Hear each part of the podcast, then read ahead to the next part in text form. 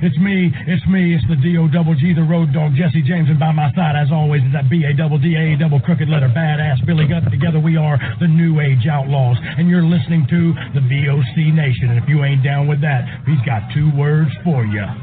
Suck it. VOC Nation provides live daily streaming shows where fans have the ability to interact with the host and guests by phone call, email, and Twitter.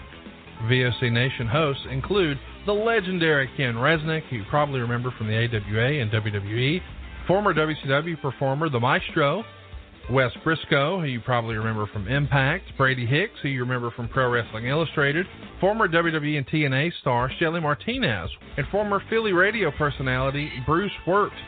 VOC Nation's two most popular shows are Wrestling with History, featuring Ken Resnick and Bruce Wirt, streaming live on Wednesday nights at 9:30 Eastern, and of course In the Room, featuring Pro Wrestling Illustrated's Brady Hicks and WCW alum The Maestro. And by the way, both of these shows take callers live during the show. What are you waiting for? Go listen live right now at VOCNation.com and subscribe to all of our podcasts by searching for VOC Nation Radio Network on your favorite podcast app. Oh, and follow them on Twitter too, at VOC Nation. And welcome to Wrestling with Problems. I'm your host, King David Lane. That's King David Lane on just about every social media platform. So give me a like, follow, friend request, and I most likely will get you one in return. And I'm here to talk what else but wrestling. Oh yeah, don't forget King David Comedy on most major social media platforms as well as Comedy with a K, King David Comedy. Got a few things I want to talk about this week. Uh, this is predominantly a wrestling show, although we do dive into some MMA and occasional football and fantasy football, particularly NFL, more so than college. But the Super Bowl was yesterday, so we're going to get into that. Of course, it's Black History Month, so I wanted to get into some of the uh, more popular, more interesting stories revolving black wrestlers and other talent in the wrestling world. So we're going to get into that. Unfortunately, I was given a very good reason, a sad reason to talk about uh, Wonder Stars this week. I was I was not really planning on talking about this, but unfortunately, uh, Butch Reed died, so we're going to get into a lot to him this week. I meant to t- discuss some Norvell Austin last week, but uh, uh you know me. Most of the time when I run a show is a one man ship, or you know, sometimes my co-host kick in at the last minute. So I forget what I want to talk about. So I didn't get that in. I got everything else I wanted to talk about last week, but not that. So we're going to double up on some Black History this week with a couple of different great Black talents. Talk some Super Bowl. We got some Alexa Bliss stuff. We got some Lars Sullivan stuff, and we got some Tyler Rex stuff as well. So, uh, oh yeah, and I do want to briefly chime in on Superstar Spectacle. I'm not going to go into depth on it because I watched it, but I was, you know, I didn't take copious notes or anything, but I do have a general opinion about it, so I'll get into that. So without further ado, let's explain, I guess I'll get right into the topic of the show. We'll start off with uh, the Super Bowl. I think uh, I saw the same Bowl most other people saw. Uh, I did. I did enjoy some of the commercials. The Rocket Mortgage was uh, was probably the highlight. Uh, halftime show was pretty good. Uh, actually the first five seconds of the halftime show was probably the best first five seconds of the halftime show. I was like, oh, this is this might be the best show ever. Just watching the first five to ten seconds, I was like, yeah, this is gonna work. And overall, it was pretty good. I think they did a good job with uh with the sort of you know trying to keep it socially distanced. They had the uh, a lot of the talents and musicians separated at a nice distance consistently. So they found a good way to do that without making it so obvious. If I had not been watching it, I would not have realized it. Uh, moments when they did have dances and stuff, they were all masked up and they were all, you know, those were the ones that were close together. So he actually found a good way to use that too. So uh, when the Weeknd promised something different and unique, but there was going to be something special, he delivered. I like the set as well. So overall, they did a very, very good job with it. Uh, so I did like the halftime show, and I'm not really a big halftime show guy. Usually, I don't give that much of a crap. You know, obviously, there's some artists I care about more than others in any given year, but uh, usually, if there's something else to watch, if there's an NXT special, if there's a Living Color special, there's Key and almost always watch those instead. So there didn't appear to be much going on other than some Miley Cyrus thing, I think. So I was like, yep, this year I'm stuck watching it. So uh, and I actually watched the Super Bowl as one of the few events every year I try to watch live or at least close to it.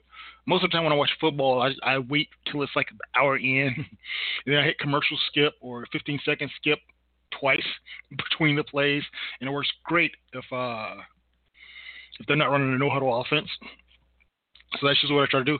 Although I've noticed now, though, the 15 is better now. If they do run a no huddle out, you still can do a 15 skip instead of the commercial skip, which is around 30 or just a little bit shorter than that. So that's something else notable. So if you get a 15 second skip, or you have the option of choosing between which one, 15 twice or commercial skip once is a good way to go. Although it's a no huddle offense, you just want to go with the 15 once that's King's tip for saving time if you want to like save yourself an hour off of a football game. If you're really dedicated to it, you can do it pretty easily. Anyway, to the actual game, uh, Tom Brady played well. The uh, Buccaneers defense was incredible, although I wonder how much of that was just the fact that the Kansas City O line was terrible. Uh, the tackles were absolute garbage. Shaq Barrett just lives in the backfield of the Chiefs. Patrick Mahomes was throwing incredible passes, and the passes that he got off, they kept dropping or hit, get, getting hit in the head with it. He was throwing from incredible weird angles and was working, and they kept dropping passes or just zoning it along. So he's he had one of the best performances with a terrible offensive line I've ever seen. So I will give him that much credit. Uh, I do, like I said, I do kind of wonder how the Buccaneers defense would have looked against them if they actually would have had a decent line, though. Because remember, they were on a third string left tackle, they were on a backup right tackle. Uh, the right guard opted out in, initially for due to the COVID protocols and stuff, so they were like starting at least three linemen who, who probably shouldn't be starting. So uh, that was a that was a lot to overcome. It was one of the few reasons I did give the Buccaneers a chance. I thought since the Chiefs had were able to overcome it previously, I thought they were still do pretty well. But nope, the worst case scenario for what I thought could happen did happen as far as that matchup. The the, the pass rushers from the Buccaneers versus the Kansas City Chiefs uh, O line.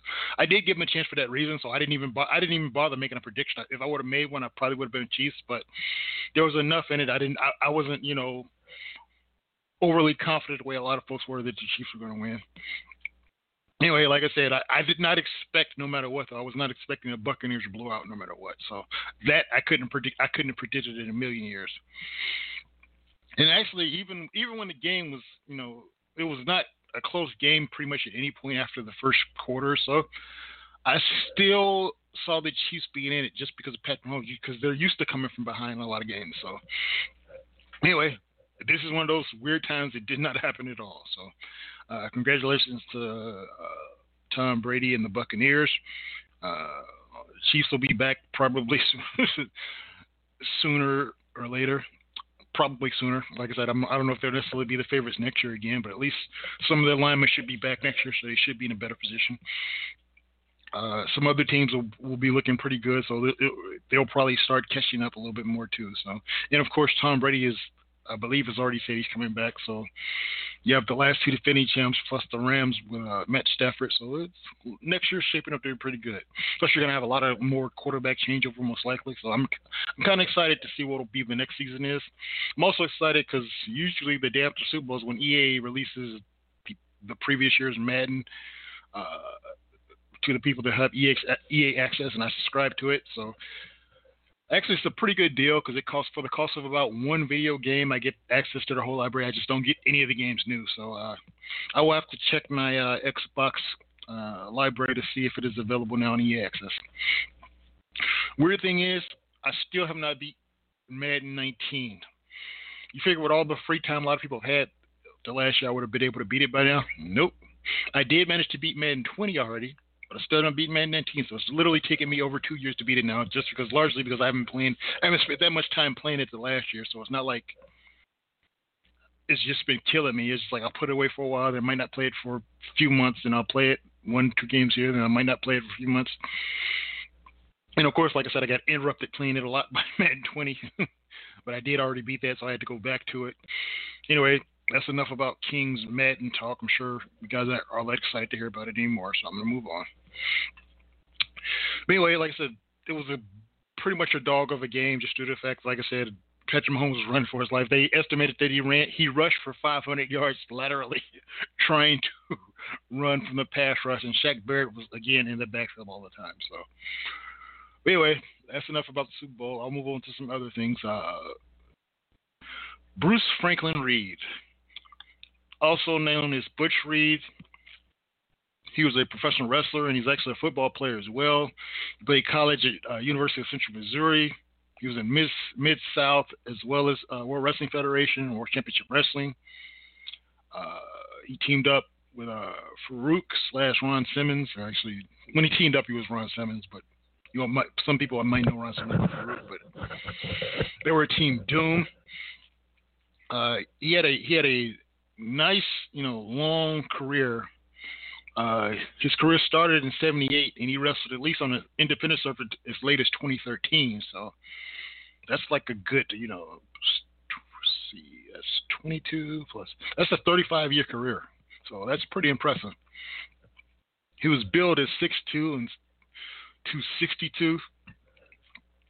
Like I mentioned, he played at University of Central Missouri, where he uh, he did sign as a rookie free agent with the Kansas City Chiefs, uh, but he did not make the team. Uh, he did play linebacker. He was actually originally trained by Ronnie Etchison, debuting in '78. Originally going by Bruce Reed, and that's when he first added the name uh, Hacksaw. Uh, he went by a couple different names throughout his career. Like I said, I, I actually knew him originally as Hacksaw. Uh, later, he became the Natural and um, and like I said, I remember you know by these various names. So it's actually pretty nice that actually I did not realize you know you, you don't know how people's careers are going to evolve. I was a kid when I first started watching. It probably would have been like the probably 86 the first time I saw him wrestle. So I did not, you know, realize he would sort of change sort of evolve and sort of change. And I didn't completely understand the territory system back in the day either.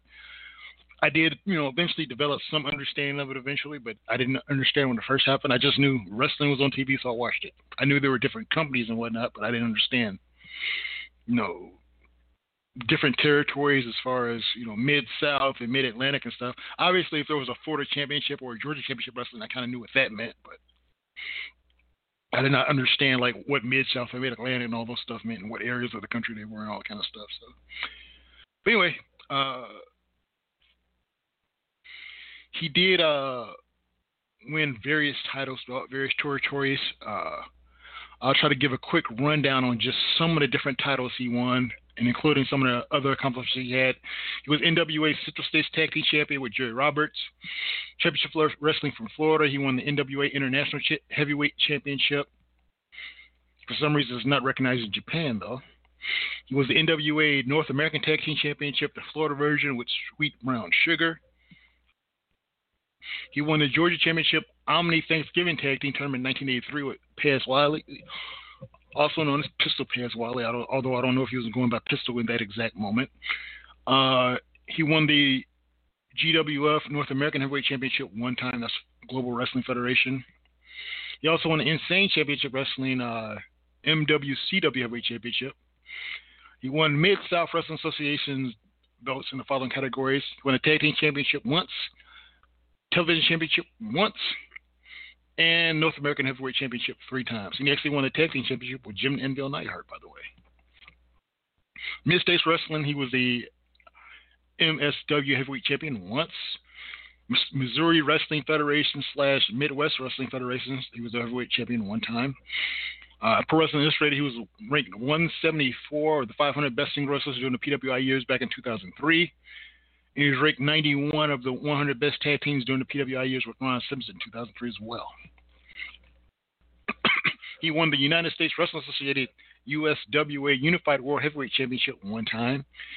He won the uh, WCW World Tag Team Championship one time with Ron Simmons. Again, that was Doom. He won the World League Wrestling Heavyweight Championship one time. And he was also won these accomplishments during the Wrestling Observer newsletter as well. Strongest Wrestler 1984. Most it says most unimproved in 1987. I'm not sure if that's a typo or what. that's definitely weird. Most unimproved.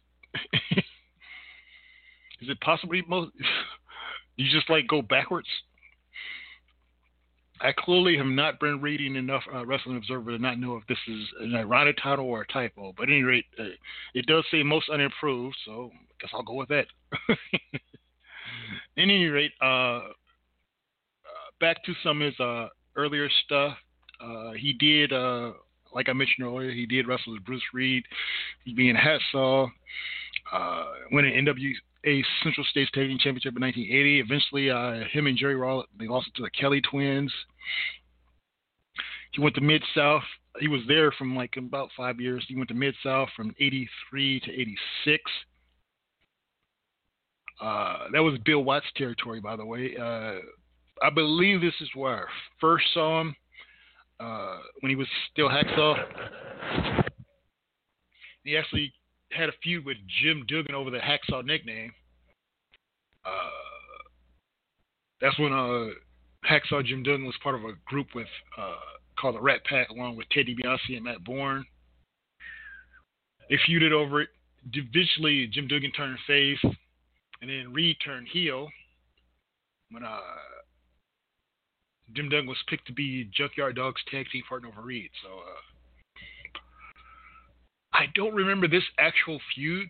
I do, like I said, I do remember him. I believe in Mid South. I don't remember this feud though. So I think this this is probably a little bit before my time. This early part because he was there for three years. I didn't start watching wrestling until like '85, so that probably was in the '83 or '84 range.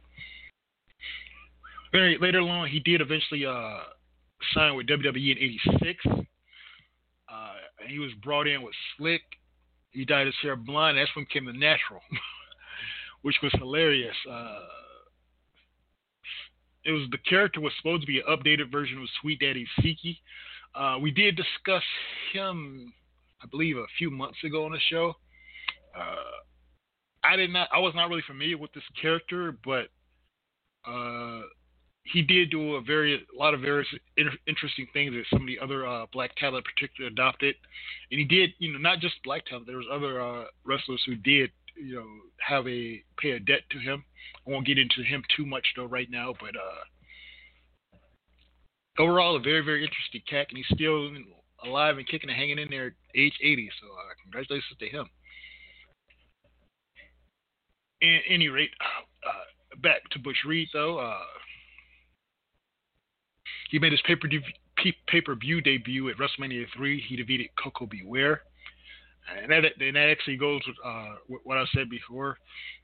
Uh, back in the day, whenever there was black wrestlers, they either had to be friends or enemies, or probably both at some point. But they never really existed independent of each other. They, their paths would always cross. There might only be two or three black guys there, but their paths would always cross. I'm also they've also reminds me of like thinking of like the feud between uh Iceman, along with Savannah Jack back in the day. Uh, some other, you know, prominent feuds that happened between, you know, famous black talent. Like I said, we mentioned earlier, uh, that uh, he did feud with uh, Junkyard Dog for a minute over that tag team snub. He felt like. By the way, Iceman King Parsons was the name I was thinking of. I, was, I, thought of his name, but I could not think of his full name, so I just said Iceman, but I was right about that. But anyway, Iceman King Parsons was the, was the name who feuded with Savannah Jack back in the day. Um, while he was with uh, WWF and he was still with Slick, he uh, eventually uh, targeted uh, Ricky Steamboat. They had a, a decent uh, run as a feud, facing him at house shows and on Wrestling Challenge. Uh, they were actually, you know, then they set him up for a feud with superstar Billy Graham, who would come back after his hip surgery. So eventually, what they had, they had uh, Slick's uh, acquisition of One Man Gang injured Graham because his heel was not really up to full time wrestling. So that eventually what was why he retired uh, for kayfabe reasons. And Superstar Billy Graham began man- managing Don Muraco, and that led to their feud. Actually, he had uh, opposite teams during the first Survivor Series back in the day as well. So uh, at any rate, uh, he did also compete in the Royal Rumble in the first one back in 1988. Uh, he was eliminated in the first round of WrestleMania 4 Championship Tournament, losing to Randy Savage, even though he whooped him a, a, good deal of the match. But he spent way too much time, you know, talking to Elizabeth, and it ended up costing him part of the match. Uh, his last uh, WWE appearance was believed to be in 2007 on a September 14th edition of SmackDown. And he was literally the segment with his one of his former managers, by the way, uh, Theodore Long. Um, after he left WWF for that run, he went back to NWA World Championship Wrestling from 88 to 92. Uh, he went back to being Hacksaw Butch Reed again. Went back to feuding with Junkyard Dog again. Black wrestlers must feud with each other. They must be friends and feud, and over and over again. He was uh, eventually uh, he was managed by J.J. Dillon for a while before eventually his contract was sold to uh, the Yamasaki Corporation. And then later on, he was involved with angle with the Steiner brothers, uh, where the Steiner brothers involved an angle with woman who promised doom for the two brothers, but never specified what this meant. Eventually, woman came out with uh, Ron Simmons and Butch Reed under mask.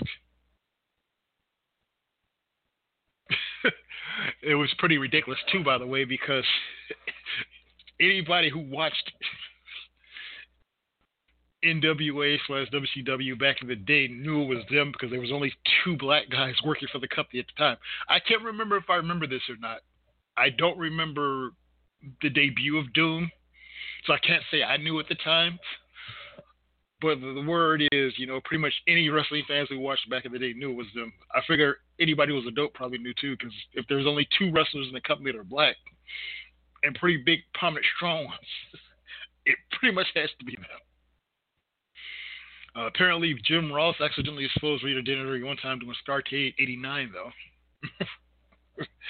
so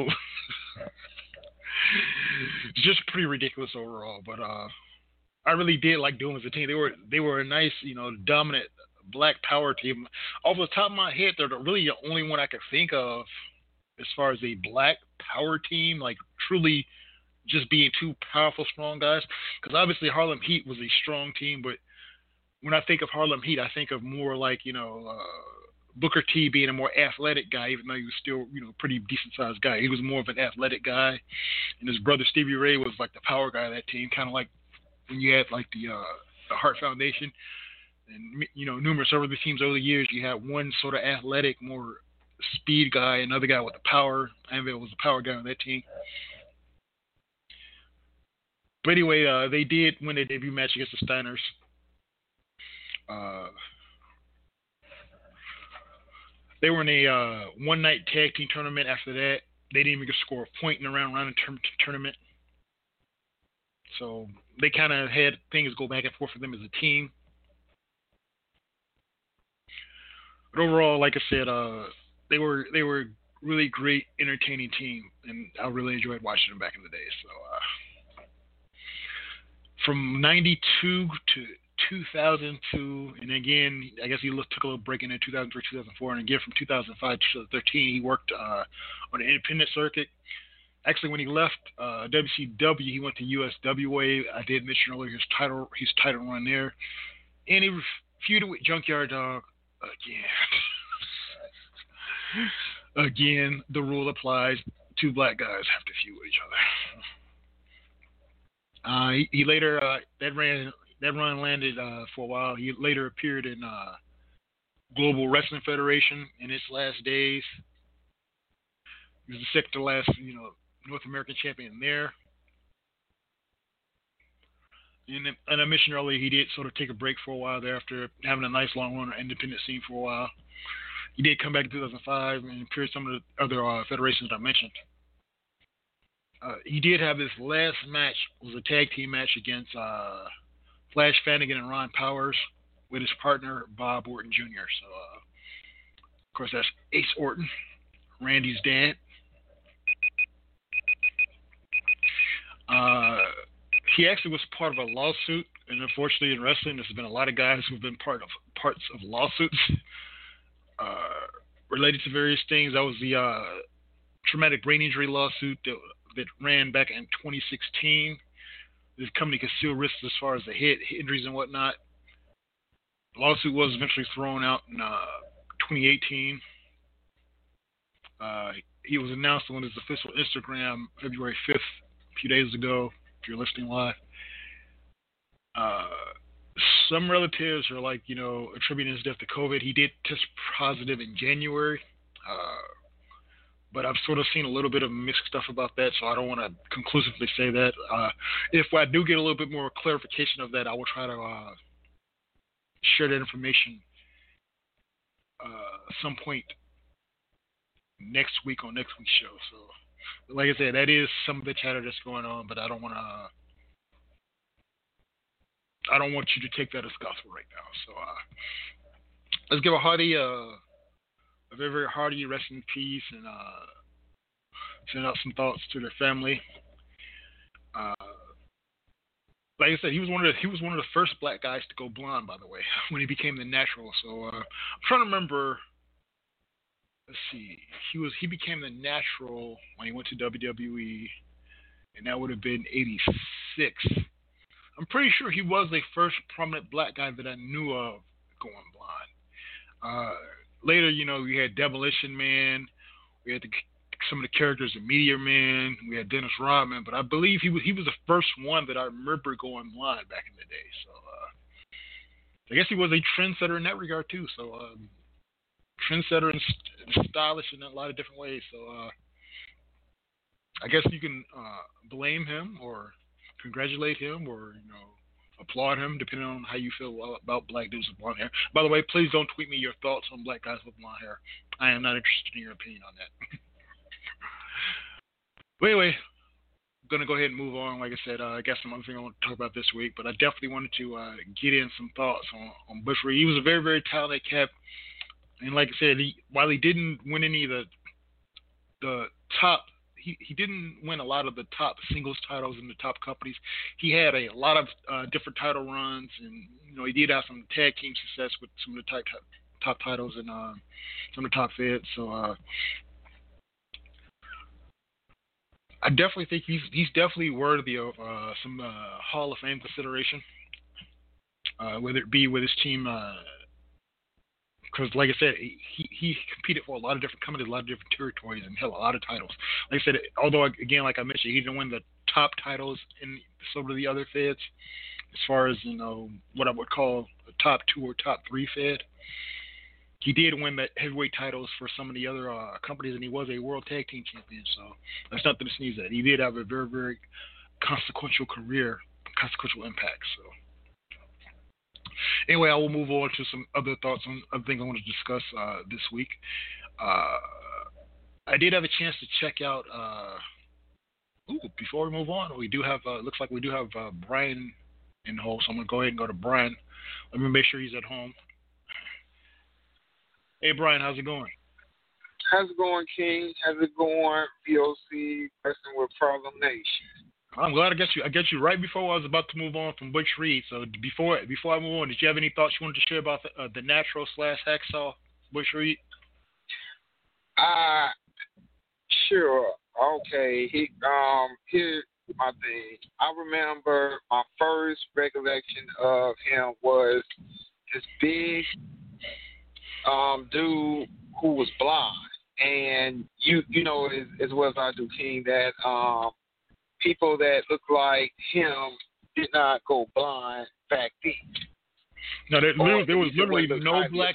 There was literally no black blonde people back in 1986. Like I said, I'm pretty sure he was a I'm not gonna say the first one, but the first one of prominence on the pop culture landscape, at least as far as I was aware of. Like I said, I, I think I, I, believe Big uh, Sweet Daddy Siki did go blind at some point or something, but that was before my time, so I never really got to see him when he was at his prime. But as far as the cultural landscape within the black community at that time, he was the only one. He was the first one to go blind. Just so I can just so I can clarify. But yeah, like I said, it was very, it's very, very, very, very interesting look. And like I said, that really, that really made him sell. And the best part was of that gimmick, he was going by quote the natural. so how could a blonde black dude go by the name the natural? That that's that that that's what made the character even better. That was like a great part of the joke. a blonde dude, yeah. a blonde black dude going by the name the natural, which was hilarious. Even even back then, I sort of got the joke it's it's probably funnier to me now, but even then, I think back then, even then, I still got the joke. But anyway, uh, anyway, we can go ahead and move on now. Uh, did you have a chance to check out uh, Superstar Spectacle? I have not. Okay, well, that'll make this much easier for me to discuss because I'll just do it sort of on my own. I didn't want to spend a lot of time on it because I was not a huge fan of the show. While I do see the potential in both the Indian market and this, these some of this uh, talent, uh, after watching the show, it wasn't. They're not quite ready for prime time just yet. So, I think if they do decide to go ahead and give them a weekly show, they should make it a 30 minute show obviously you do have Jinder Mahal, uh, and you could introduce some of the uh, you could keep you could send some of the uh, WWE slash NXT talents there to wrestle with these guys. So if you really wanted to, you you, you pro- I guess now I take that back. You probably could do an hour show, but but you would have to lean on to some of the um, American stars to really make it going. Because 30 minutes is a little bit of short to have a wrestling show. But if you do an hour show, it'll take a while to sort of build up enough stars to truly have a true one hour show uh, dominated by their talent. Like I said, don't be wrong, there is some talent there. I like the Indus Sher and their potential, although I was not aware I was not aware one of those guys was one of the million dollar arm guys. So that that added another layer to something. I was glad to learn something a little bit different about them. But think about it. These are the guys that that won the the, the that Actually, let me take that back. Let me let me let me back up just a little bit. I was I was thinking from America's perspective, you know, what I would like to watch, and that's pretty much a wrong way to do it. Because even though I will probably tune in, this product is designed for the Indian market, so I will probably need to look in and, and, and, talk to you know a few more Indian fans to really know what they feel about it. I just know from my perspective of watching it what I felt like. I felt like that the talent was not quite ready. They didn't have fully developed personalities, and again, a lot of these you know guys are sort of performance performance center guys, so they're not fully ready yet. But for instance, the Bollywood boys, as far as you know, being fully developed sort of WWE characters, they work. Jinder Mahal is being a you know fully developed quote WWE style character he works. Uh, Indus Sher have a nice look. I don't think they're necessarily finished products, but I definitely see the potential in them. Um, and obviously, they only have a couple of female talents that are available right now. But uh, like I said, maybe the Indian uh, fans might see it a little bit differently as far as whether or not they think their talent's available as far as you know being good enough yet. Obviously, I think a guy like Giant, Zanjeer, and Dilsher Shanky, uh, some cool sort of giant characters that might have have a little bit potential down the road. They might be available as well. I just don't think, like I said, I I think overall the rest ability is not there enough for enough of the talent. Again, I didn't see the characters as being fully developed, but also I don't know if the character aspect will be as important for the Indian market because uh, you know they they they showed you know the style of wrestling they were showing like as far as the pit wrestling and wrestling in the sand and that sort of stuff. I don't obviously I don't think the character aspect of that is nearly as important. So uh, I would I would have to look at it from that perspective. Just said just looking at it from a, from American wrestling fan, I didn't think it was quite ready, but maybe maybe the uh, Indian market might look at it a little bit differently. So I guess, like I said, if, if you're a fan from India or you know a lot of Indian fans, feel free to tweet me at King David Lane or tweet at VOCNation.com. Uh, and I'd love to hear what your thoughts are on that. I do want to give a review that uh, Ian Hamilton of 411 Mania gave it a 7.2 out of 10. And his comments included remarking off the Indian performers, including those making the television debut, that for a group of guys effectively trained from scratch, this wasn't half bad. Uh, believing that the show was a potential step for future NXT India, following the example of NXT UK. NXT UK had the advantage, although they, you know, largely were guys from um, the indie scene over in England that actually, you know, had a lot more experience. And again, I don't want this to be taken as I'm crapping on these guys. I don't think they're ready. I'm not saying that they'll never be ready. I think they have potential.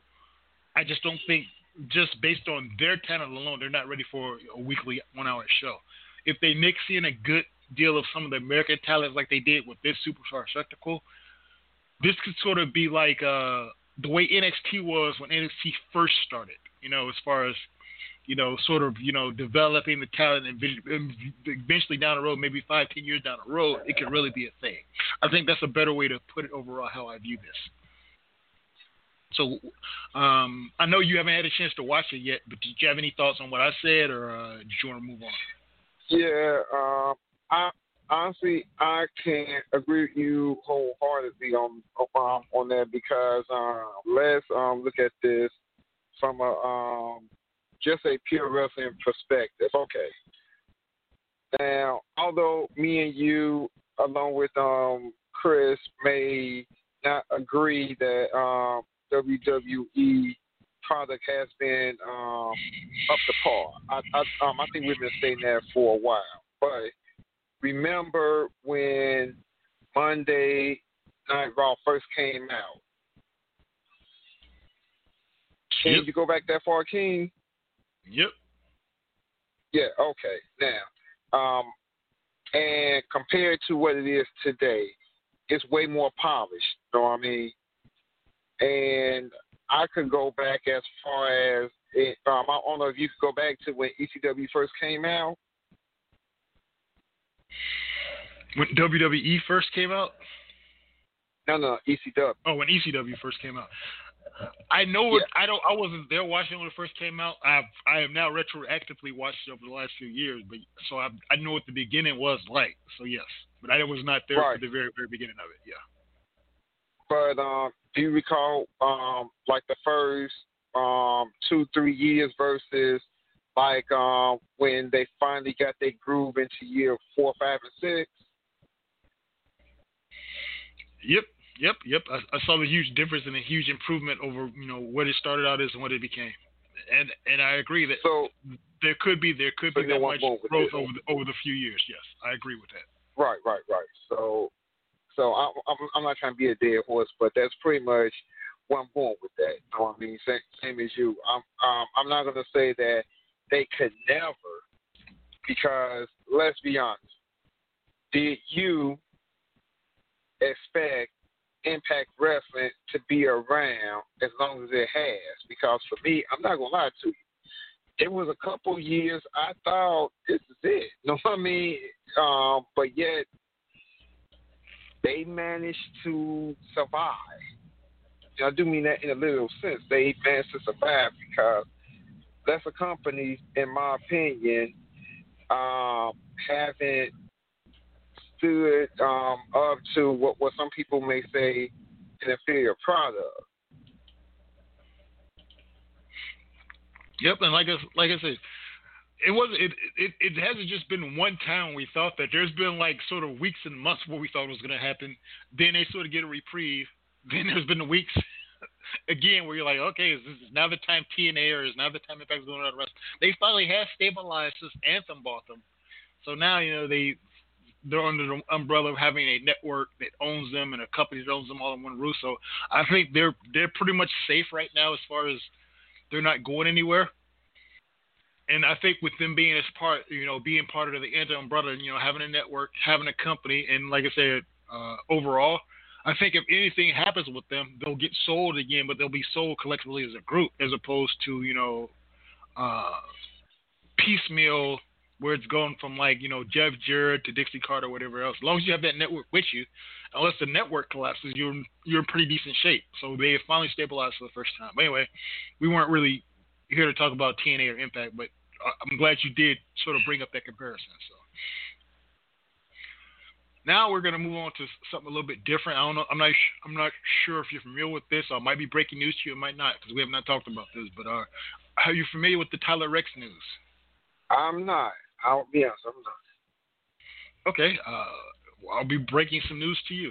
Uh, former WWE star Tyler Reks reveals she is a woman named Gabbi Tuft.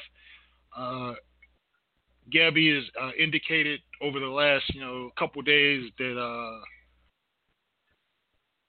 making her long-awaited gender reveal that she's a woman. Uh, I guess on, Instagram, the story sort of broke over a couple days. They were doing these like sort of, you know, I don't know if crypt is the right word, but like you know, sort of vague announcements over a transition or something different happening or you know, secret coming out or something like that. But eventually, uh, it sort of it came out over Instagram and then eventually on Extra TV. So, uh, so this is probably I think this is only the second transgender professional wrestling I'm aware of. I know uh, Nyla Rose is a uh, is a trans woman as well, so uh, that would be the second. Although technically, I guess Ty- Tyler Reks slash Gabby is not an active wrestler anymore, uh, so I don't know that would technically count. But as far as people within the who people who were wrestlers, I guess that would be a better way to put it. So. Uh, and this is the first this is the first one who actually has been a WWE star. So, uh, you any thoughts? I just want to I just want to say for the record, I will uh, I wish her the best, and I will like I said, whenever somebody makes a transition, I try to respect their pronouns as much as possible, whether it be even if they transition or if they uh, even if they don't transition, because there are different people who go by different uh, sexualities and non-binary uh, gender. So I try to you know respect that as much as possible. So I, I, whenever somebody does what makes them happy, if they're not hurting anybody, I respect it. So uh, I wish, I wish uh, her the best in her uh, new life, and hope they continue to be happy. So, you got any thoughts? Uh, well, I'm, um, I'm just gonna say um, this. Um, what makes this country um, great is freedom and diversity, and is that what makes it great again, or was it make what makes it great now? What, uh, what, what makes it great, period, is um, freedom, and I I, I think um, as we as Americans and as human beings, um, we may get a couple things misconfused. I mean, misconstrued, which is how freedom works. Freedom just don't work for one certain segment of the population or one group of individuals. It works for everyone, and at least in theory, it's supposed to work equally.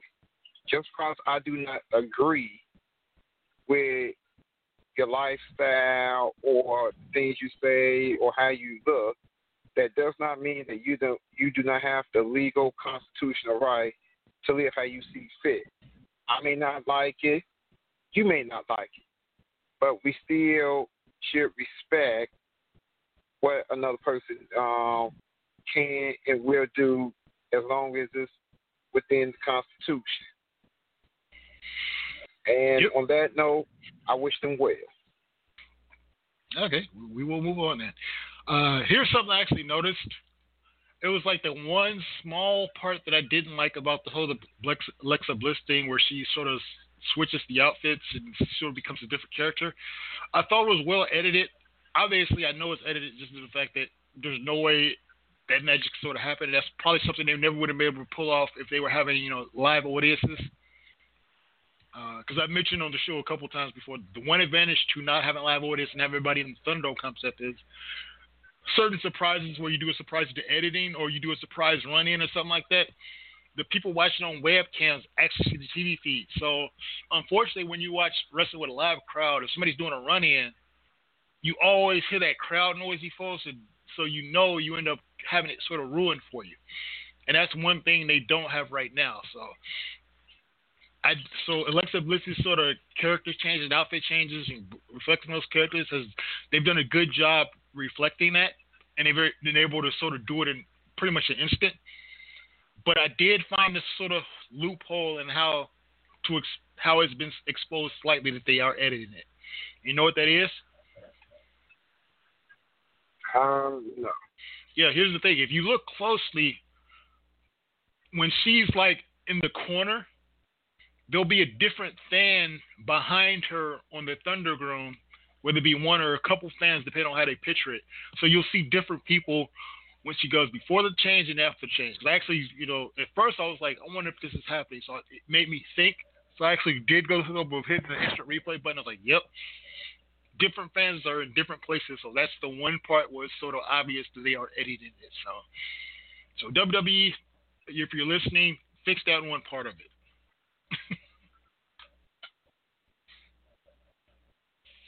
Anyway, well, let's move on to our next thought. Have you heard the news about Lars Sullivan? No, I haven't. Uh, yes. Uh, Dylan Miley, also known as Lars Sullivan, is going from WWE. Uh, this is uh, confirmed by PW, uh, PWInsider.com. Uh, he was actually signed back in 2013, and I was not aware he trained under Bobby Lashley. So it's very, very weird that he trained under Bobby Lashley, and then we had we had all that racist stuff come out about him. So that that makes the whole story even weirder. But uh, this whole story has been a very, very interesting story. When I say interesting, I don't necessarily mean most of it's not good. And I do want to make sure that I'm separating sort of different parts of the story into different parts. Obviously, the sort of racist stuff that he had in the past, that's not good. On the other hand, he did also had the sort of mental health issues. He had anxiety attacks and stuff like that. So I don't want to put that. I'm not putting all these different parts of his story in the same category. As you know, companies should support their uh, workers as far as with their mental health issues as well as the physical health issues. But he had these sort of mental health issues, and he'd be going for a while then he come back, then he be gone for a while, then he gets physically injured, he be gone for a while. So eventually, I think it came to the point where they basically, uh, you had the racist stuff, you had the homophobic stuff, you had the physical injuries, you had the mental injuries, and eventually they just realized they really can't count on him. Um, so eventually, I think there's a point where even if the company tries to support you, if they can't rely on you to be there, whether it be physically or mentally, ever, there's a point where eventually they just have to sort of you know move on. And I think that's kind of what happened. So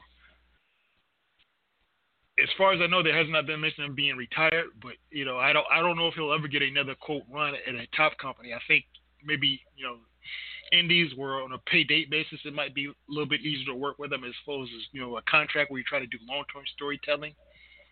But yeah, he said before he would be on TV, he would have these huge you know anxiety attacks and it would be really, really hard for us. So I would say in wrestling, if you can't deal in front of being in front of a large crowd or deal with being on TV, that's not going to work at all. not not not for WWE or AEW or any other major company. Like I said again, maybe maybe you know different people have the anxiety and mental health issues affecting them particularly. Maybe he could do it differently if he was with you know a, a, a smaller company and maybe he'd be able to pull it off. But I, I would say overall, if, if, he, if he tries again, it's not looking all that good for him to be on the on, on the big scene. So, uh, do you got any thoughts on that? Uh, yeah, I do. It's um, it's kind of a uh, well, I'm not gonna say kind of. It, it's a very complex um situation. On the one hand, you see this um guy that that has some talent, that got some size, but he's talented. But okay, let's not mistake that. But the flip of that is all the other, um, for lack of a better word, strikes against him. And you had um, named all all of them um, properly um, and with uh, great accuracy. And you have to think, okay, will he be too much of a liability for us? And the company, uh, which I have to agree with, had, had to cut ties. He kind of reminded me of um, this one guy that had to cut ties with years ago, and his last name I think was Hart. Hmm. Do you know that guy who I'm talking about, um, King? Well, he's they've cut ties with a lot of Harts. I assume you're talking about Teddy though, because uh, you're probably not talking about Bret or Owen. I assume you're talking about Teddy. No. yeah, that that that dude, and I can recall that he also had some potential. Is that fair to say? Yep, and he was one of those guys that never sort of. I mean, never sort of fully realized that he did. He, you know, he had a lot of success in some other, some of these other smaller companies like Major League Wrestling and some other companies, but he never get back to like being at the top. He never became like world heavyweight champion or world champion as far as WWE, and I don't believe he was the Impact or TNA world champion. He did. He did have some different title runs in some different companies though, but he never quite made it to the top. What I'd call one of the top companies.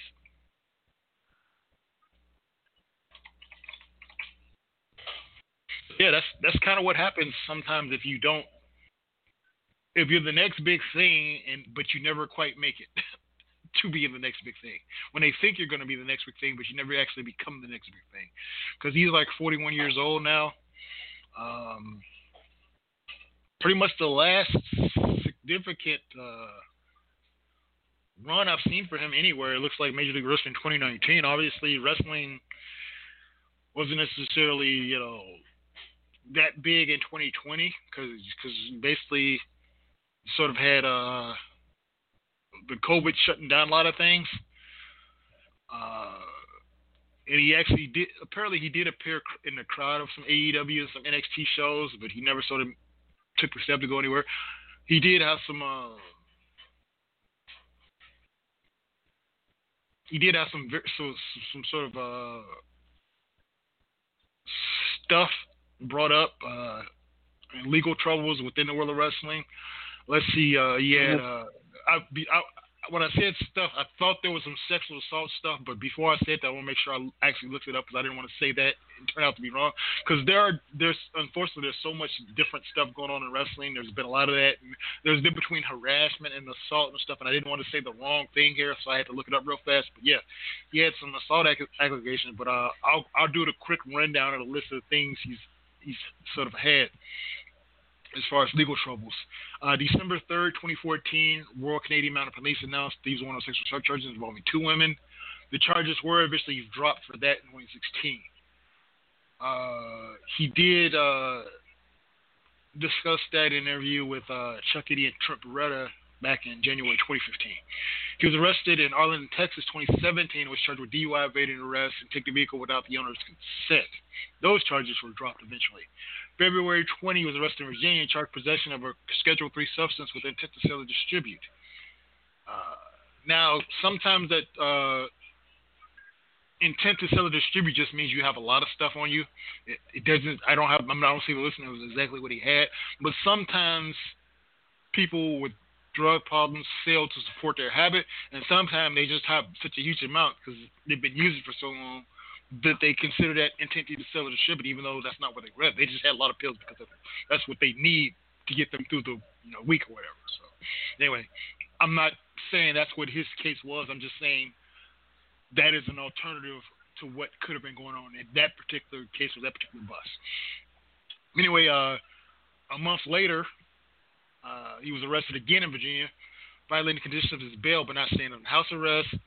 And then later that same month, March 26th, arrested in Virginia for a third time for allegedly assaulting his girlfriend, uh, female independent wrestler Maria Manic, at the home of another wrestler, Ace Montana. Uh, Montana claims he pulled a gun on Annis in order to get him off of Manic. He then called the cops, and Annis was arrested and charged with strangulation resulting in bodily harm slash wounding. And he was held without bail in Richmond City until the court date on April 22nd. Then, October 23rd, 2020, he was arrested in Texas and charged with injuring a disabled person, evading arrest, and being in possession of a controlled substance. So, uh, and the weird thing is, he's been arrested so many times. I don't think I remember anything about that one in October. He he might have just sort of slipped his tracks, or just it could have just been that we talked about him so many times over the last year that we sort of forgot that we did that talk about him. Mm. But, any rate, uh, no, go ahead. Um, um, actually, um, I, I was going to throw you a slight curveball. Uh, what's up? Okay. Okay, try this though. Okay, and if you want, we could do this for next week's show. Okay. Who do you think would have had the biggest impact in wrestling in the 80s if their career have not been cut short? In the biggest impact in the 80s if the career's not cut short. Off the top of my head, and I'll say this, like I said, I'm glad you brought up. We could discuss it next week too. Off the top of my head, if I think of anybody next week, I'll come up with that. But off the top of my head right now, I, I probably have to go with with uh. Oh, I, I take that back. I was gonna go with Magnum TA, but I gotta put I gotta put another contender in there though. Because on the one hand, it's Magnum TA as far as uh, I guess I could split it up in different federations. I put Magnum TA for sort of the NWA territories because he was like you know U.S. champion, I believe, and he I think if he'd have stuck around long enough, he would have been a world champion. He probably would have been one of those guys that they put up against Ric Flair, and he probably at least would have took the title off Ric Flair at least once. But being somebody else came to mind because uh, David Von Erich was like the world class championship guy. And I think World Class was competing to be like the next, you know, sort of major at that time. And I think, you know, his him dying was sort of the beginning of the downfall for the company, even though it didn't happen for, you know, another probably five years or so after he passed away. But I didn't start watching wrestling until after he was dead, I believe. And I, I was very, very sure that I didn't start watching World Class until after he had passed already. Because I didn't know him as an active wrestler off the top of my head. So uh, I think if David Von Erich, who was considered the quote biggest star in the family, as far as you know, Fritz's sons, I think if he doesn't die in Japan, you know, from depending on who you ask, whether it was a drug problem or you know, food poisoning or you know, intestinal issues or whatever, maybe maybe world class stays in business longer maybe World Class overtakes NWA slash World Class Championship Wrestling as the number two company at some point. So I guess we could kind of go either way with that. But even though my, my first thought was Magnum TA, NWA instead of WCW sort of went on anyway. But World Class being basically done in another five years or so, I'm going to go with David Von Erich. That that would probably be my number one as far as who would have had a different impact if their career hadn't been cut short. So uh, who are you think? Who are you think? Was it one of those two or somebody different? Uh, for me, it for me one would be um, Gino Hernandez, and the other one will probably be um, the one guy that that um some, some people probably um forgot about, which for me um would be um Bruiser Brody. I would say Bruiser Brody could have had a little bit more impact in his career, but I would think Bruiser Brody, his career wasn't cut. I don't think that short as far as his prime years, because he was. I think when Bruiser Brody died, wasn't he around forty or so? Uh, I forget, but I I I want I I'll probably go with that yeah. just for yeah, the Bruiser um, Brody, moment. Yeah, when Bruiser Brody died, he was like around forty-two, so he probably still had another you know a few good years left in him, but he lived out most of his prime. And the the one the one advantage Bruiser Brody did have was the fact that uh he largely worked the Indies for the most part. He was sort of traveling the different. Well, I won't say the Indies, the, the territories rather. He didn't he didn't sign with WWF. Uh, and obviously he wasn't around to be with what we know as WCW now these days because he passed away unfortunately. But he helped save the territories to a large degree, so that was definitely something good that he did as far as helping keep those up. You said Gino uh, Fernandez, right? Fernandez, yeah. Yeah. So uh, expound on that a little bit. How do you think he could have done differently? Gino Hernandez could have had a different impact. Well, here's my thing. Okay, um, I'm I'm not too sure if, if you're familiar with Gino Hernandez though, but um, okay, to me, Gino Hernandez um, was um, was um Gino. Okay, was a combination of Gino Molina, um, Eddie Guerrero, Ric Flair, and um, Del Rio. Now, um, okay, Alberto Del Rio is probably the closest I've seen to um, Gino Hernandez. But the thing is, though, um, Gino didn't have that um, accent like Alberto Del Rio did.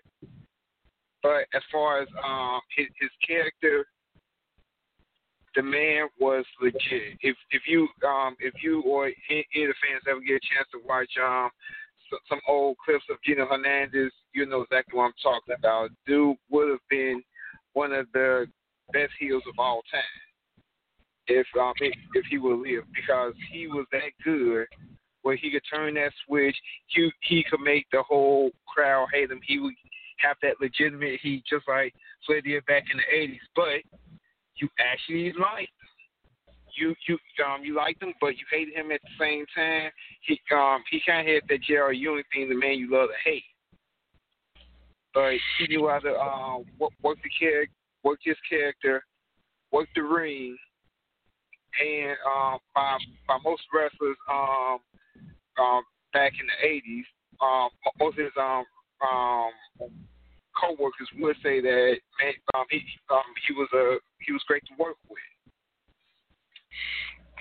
Yeah, and I, w- I will say this though also by the way, uh, you you did mention uh you mentioned him previously on the show, and I actually you did you did have me go back and do a little bit of research on the guy, so I I was familiar with him again. I didn't I didn't get to see him when he was as much in his prime.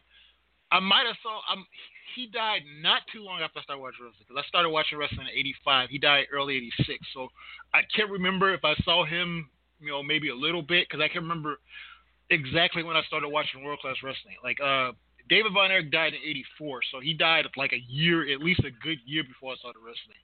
Uh, Gino Hernandez died a few months, probably a little bit less than a year after I started watching wrestling. So I started watching different federations at different times because obviously I became aware of sort of different companies at different times. But you did remind that did remind me when you brought him up that I did have a chance to uh, do a little bit of research. And yeah, he definitely had a lot of qualities that are like I still haven't seen a lot of actual footage of him, but from the descriptions I've seen of Gino Hernandez, he did definitely have a lot of talent.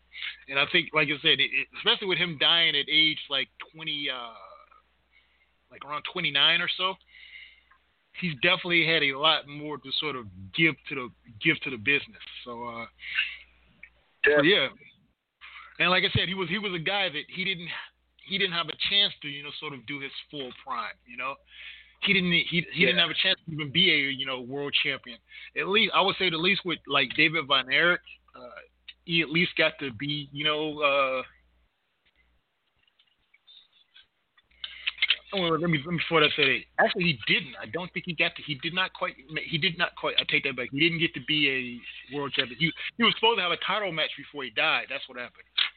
Yeah, yeah. Um, he was supposed to have it with um Ric Flair for the NWA title, but yeah, um, yeah, I think uh, I think they put they, didn't they put Kerry in that slot eventually, and then yeah, Kerry yeah, they put Kerry. He, he he won it with um a backslide, and I want to say a couple months later, um Flair won it back, but but yeah, he, I didn't yeah, like he, he, how he, that even worked back then. Yeah,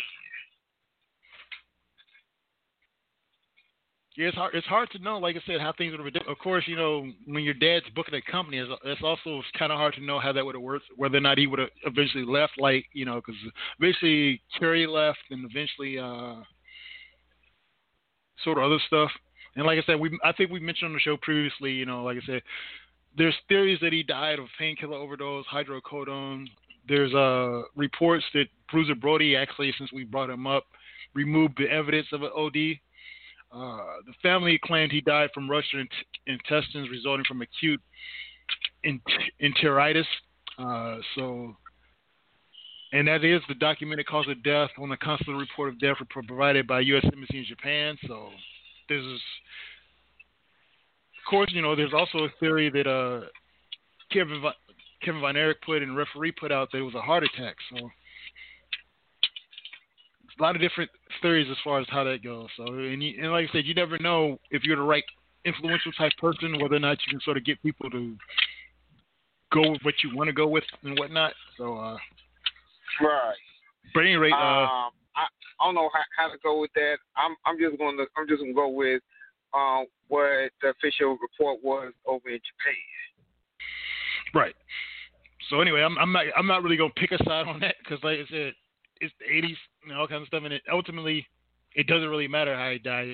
The, the sad part, like I said, because it's not like we're it's not like we're talking about like you know, it's different if you're in a situation where you end up you know, hurting somebody else. Then I might want to look into it a little bit more and determine okay what truly is the truth. But when unfortunately when you pass, it's not really in my book it's not really worth it as much as far as really you know seek the truth as far as that goes. I mean, obviously I would rather the truth be out there regardless. But when it's something that happens to you and you, nobody else is directly affected by it, then I kind of look at it a little bit differently. So, but anyway, it's time to move on. Like I said, we got we got one final thing I want to discuss before we get out of here because I, I got most of the stuff out of here. But like I said, since this is Black History Month, I actually meant to discuss this uh, last week, and I've actually have discussed this guy on the show before. I don't know if I don't know if you were on this before. Were you on the show previously when I discussed Norvell Austin? Uh, I probably was.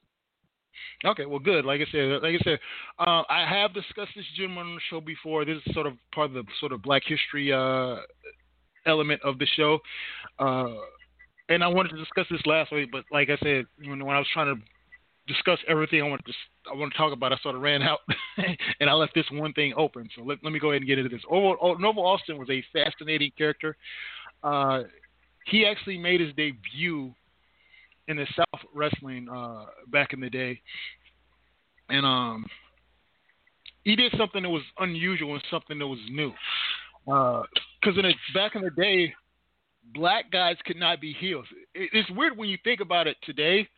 You figure since the South was kind of very racist back in the day, you figure they'd want to make all the black dudes heels. But maybe they figured if we made a black dude a heel, that we already want, sort of, sort of want to kill these guys already. Maybe because you know we, we've heard the stories about you know different you know heels being chased out of town and shot and stabbed and hit with stuff. So maybe adding race to that, maybe that wouldn't have been the best idea back in the day. But anyway, and again, he made his debut in 1971. Not not not in the 50s or the 60s. Back in 1971, which isn't that long ago if you think about it. It's like only about 50 years. So when, when we think about stuff in the deep south, we think about the 50s and the 40s and the 60s, not so much the 70s. But anyway, uh, what originally made me uh, there was two parts of his character that made me most interested in him. He was actually a part of the Midnight Express in 1981 and 1983. And a lot of people say, "Who?" It's like, yeah, he was. There was a black dude in the Midnight Express. I was not. I was. This was not something I was not aware of growing up watching wrestling. I started watching wrestling in '85, so I, just, I was not aware. You know, the Midnight Express was one of the most popular teams at the time back then. They were feuding with either the Rock and Roll Express or with the Road Warriors or with, you know, the other Midnight Express back in the day. Those are sort of some of the feuds that I grew up with watching NWA back in the day. So that made me look further into the character once I heard this. Uh, actually, there technically there's a little bit of little bit of mixed information on him, by the way, too, because it says on one place it says debut 1971, but you look other places it says debut in the late 60s. That makes a lot more sense as far as you know some of the stuff that sort of restrictions make a lot more sense in the 60s. Anyway, back to what I was saying. Uh, he he began his career in Florida, Alabama area, and uh, back then, if you were a black wrestler, you had very very specific thing uh, you pretty much only wrestled other black dudes. Like I said, I mentioned earlier in the forum, not related to this, but I mentioned earlier that back in the day, it seemed like every time there was a black dude wrestling in, back in the early 80s, early to mid 80s, they either always were friends or they always were enemies. But their their careers always interact that way. A lot of times they'd be friends then enemies or enemies then friends. Um, but anyway, uh, back in the day, this is even going back, you know, you know, 10, 20, 30 years before that, if black dudes were wrestlers, they either wrestled other African Americans, or if they wrestled white opponents, they had to be fan favorites and they could not cheat or use any underhanded means to beat their white opponents. Again, like you mentioned earlier, you thought, okay, this is a kind of a racist area. You figure they kind of want the black guys to be heels, but on the other hand, if you don't want your talent murdered, I guess that might be a good idea to sort of play it that way. But that means since he worked uh, pretty much exclusively as a face back in the day, and mainly in scissors competition since there was no African American tag teams at the time. So he was kind of just stuck and limited in what he could do. He was a face and he couldn't cheat, so he was limited in what his character could do. Uh, later, in 1971, there was this gentleman by the name of Sputnik Monroe, pretty good dude, very, very uh, racially progressive in his thought process, and they formed a tag team. And what was, you know, unique at the time was they were heels, and it was pretty much the first time you had a team of, of a black guy and a white guy as a tag team. It was like mixed team, and them being heels. And then uh, here's something that they did unique for the characters. Norvell dyed a blonde streak in his hair, so he matches. Uh, so had, so his hair matched Monroe's hair. There was even talk that maybe that he was Monroe's son, so that meant you know in these sort of sort of racist backwards towns. You mean you mean a black a black dude, the son of a white man? that just made certain section segments of the uh, population and the fan base, it made their blood boil. Eventually, they actually won the NWA Mid America version of the NWA Southern Tag Team Championships from Bearcat Brown and Len Rossi back in '72. They eventually lost them to Karl and Kurt Von Brauner. And then they had a, you know, a few other achievements within the company while they're in Mid America. They did a sort of reversal of the angle. They saw the interns paint Bearcat Brown with white paint and eventually they dropped the black paint on the white wrestler Robert Fuller back in the day. So they were doing unique sort of stuff that was like you know not traditionally done. Eventually, this would lead to Sputnik Monroe, you know, saying stuff like "Black is beautiful," and Norvell also would reply, "White is wonderful," and that sort of became one of their catchphrases back in the day. Uh, they eventually left the Alabama area and they, they went to sort of other areas in Florida. They worked for Championship Wrestling for Florida under uh, Eddie Graham. In Florida, they won the NWA Florida Tag Team Championship, beating Fuller and Jimmy Golden. Uh, eventually, Jack and Jerry Briscoe beat them for the titles back in the day. Uh, Norvell won his first singles titles when he became the NWA Mississippi Heavyweight Champion, which helped, you know, sort of uh, make him one of the pioneers in breaking down the barriers in the South. Uh, later on, he teamed up with Rocket Monroe, who was Sputnik's storyline brother. Obviously, kayfabe, they weren't real brothers, but uh, they held the uh, Gulf Coast Championship Wrestling version of U- NWA U.S. Tag Team titles. And by the way, uh, I probably haven't explained it well enough to a lot of the fans, but uh, or if you, are not a wrestling historian, the weird thing about the NWA back in the day is the territories would only have one quote world champion for certain divisions. They'd have a world champion. They would have a world heavyweight champion. They would have a world tag team champion. But there could only be one version of that. You could not call your local territory if you were part of the NWA. Like you couldn't call your champion world champion if you were part of the NWA. But you could have like the American Championship, you can have the National Championship, et cetera, et cetera. You can have like the Southern Tag Team Champions. So there might be three or four different versions of the Southern Tag Team Championships under the NWA banner, but there was only World Championship. So you might see somebody win the Florida Championship or the Georgia Championship or the Southern Championship, but there could be three or four different versions of those belts held by different companies. So that that's why you see a quote Gulf Coast Championship version of the NWA United States Tag Team titles and stuff like that. Anyway, uh, back to Norvell. Uh, he sort of wrestled throughout the South. He, he later he later wrestled uh, Continental Wrestling Association, which was Jerry Jarrett's uh, uh, company. Uh, he eventually won NWA Tennessee Tag Team Championships. So he held numerous belts throughout the, and largely in Southern territories. In the Southeast Championship Wrestling Loverboy Dennis, as we later know him, uh, his partner Don Carson retired, so he teamed up with Randy Rose, and they won the NWA Southeast Tag Team Championship. Eventually, they started a feud uh, with Austin, who was at the time wrestling under the name of Junkyard Dog. Obviously, there was a different Junkyard Dog, so that's a little that a lot of us know about. But uh, eventually, uh, Austin recruited different partners like Paul Orndorff, and they eventually won the uh, South Southeast Tag Team Championship gold for a while. Eventually, they tried to throw off uh, Rose and Condrey. He became with a, a mass persona going by the name of the Shadow. He teamed with Brad Armstrong back in the day. Eventually, uh, they did. Uh, you know, he did lose the titles back to Condrey and Rose, with, you know, with his partner. And then back in the day, eventually, uh, Austin turned on Brad Armstrong and teamed up with Condrey and Rose to perform what we know as the Midnight Express. See, I never even knew the Midnight Express was a stable back in the day. It was it was one of those like discoveries that this was like maybe I think three or four years ago I learned about this. Just like you know, maybe 10 years ago or so, I think I learned that the Legion of Doom used to be a stable before it was called the tag team slash alternative name for the Road Warriors. It used to be a stable, you know, with, you know, the, the Legion of Doom used to have like the Road Warriors in it, had King Kong Bundy in it. Obviously, it had uh, Paul Ellering in it. So there was a lot of different talent that went under this quote Legion of Doom name back in the day prior to what we know as the WWE slash WWF version of them. So, uh, so yeah, it turned out the Midnight Express sort of had an origin story that's a little bit different than that. Because I remember, like I said again, by the by the time I was watching wrestling in the mid '80s, I think the team was uh, Loverboy Dennis and Beautiful Bobby at that time. so, but anyway, uh, in addition to sort of this team with Sputnik Monroe and you know teaming with the Midnight Express, uh, one of his sort of last prominent teams was uh, I take that back. It's probably second to last prominent team. Uh, he he teamed with uh, PYT Express. That was his team with uh, Koko B. Ware. He was later a part of a Jimmy Hart stable in Memphis, known as the First Family. Uh, and then later on, he actually, I think his last prominent team, I believe, was with Brickhouse Brown, called the Soul Patrol.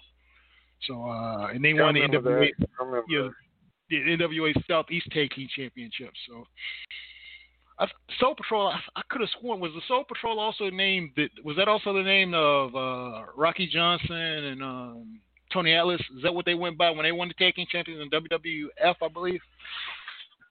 I thought it was. I thought it was. Yeah. So, uh, but back in the day, they did they had a lot less strong copyright protections and whatnot with the company. So you you'd see these names, you know, sort of go around a little bit more. So, but anyway, like I said, he had a like I said, he had a very very groundbreaking and uh, fascinating career. Teamed up with a lot of different partners. Even though he had a lot of success in the uh, team division, he actually did have a you know a good amount of you know single success as well. So. uh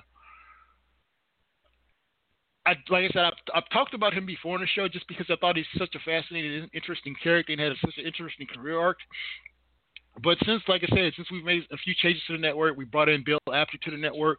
We're getting a lot more different, you know, uh, listeners. I figured I'd bring this back up again too because, I, like I said, since we have a, a larger fan base now, I wanted to, you know, all, a lot of those fans who didn't have a chance previously to hear his story, I thought really should hear his story because it is a it is a great story, and you don't just have to take my word for it. You can sort of do your own research on it and stuff and learn some things. So, uh, and since we are since we are the black demographic of the uh, VOC Nation uh, hosting shows, we definitely wanted to include some Black History for this Black History Month. Obviously, Black History is not limited to one month a year, but since there is a little bit more attention on it this month, we figured you know it's definitely our place to help put that out there in case there's you know segments of the population that might not be getting it the rest of the year. So uh, don't feel don't feel like you need to be limited to just learning about black things and black people this month of the year. Learn about it year round. But like I said, we're just using this as sort of extra boost to it. Just like you know doing Women's History Month, you don't have to limit your learning about women to just Women's History Month. But you know when it is Women's History Month, or if it's Women's Sports Day, or you know these different days, sort of use that as a sort of launching point for yourself. You know, educate yourself always, but sometimes you know you just need that reminder. Oh yeah, this is there's this thing that I might not be learning quite enough about, and this is my opportunity to do it. So, uh, on that note, thank you for listening. Uh, do you got any final thoughts before we go, Brian?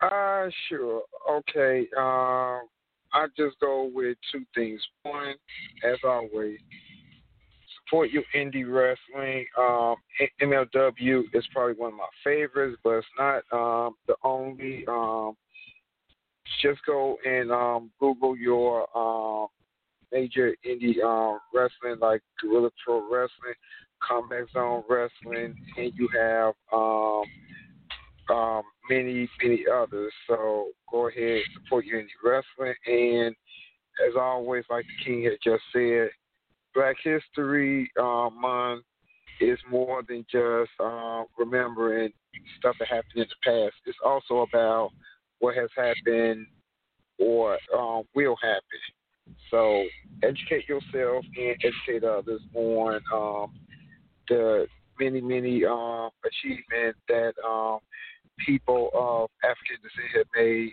on this country and all over the world. Absolutely, uh, great addition to to what we're talking about during the show. So, uh, thanks for listening, buddy. We'll be back next week. You've been listening to Wrestling with Problems. I came looking for booty. I like you, and I want you. Now we can do this the easy way, or we can do it the hard way. The choice is yours. Well, I don't think you and I will be doing anything any kind of way.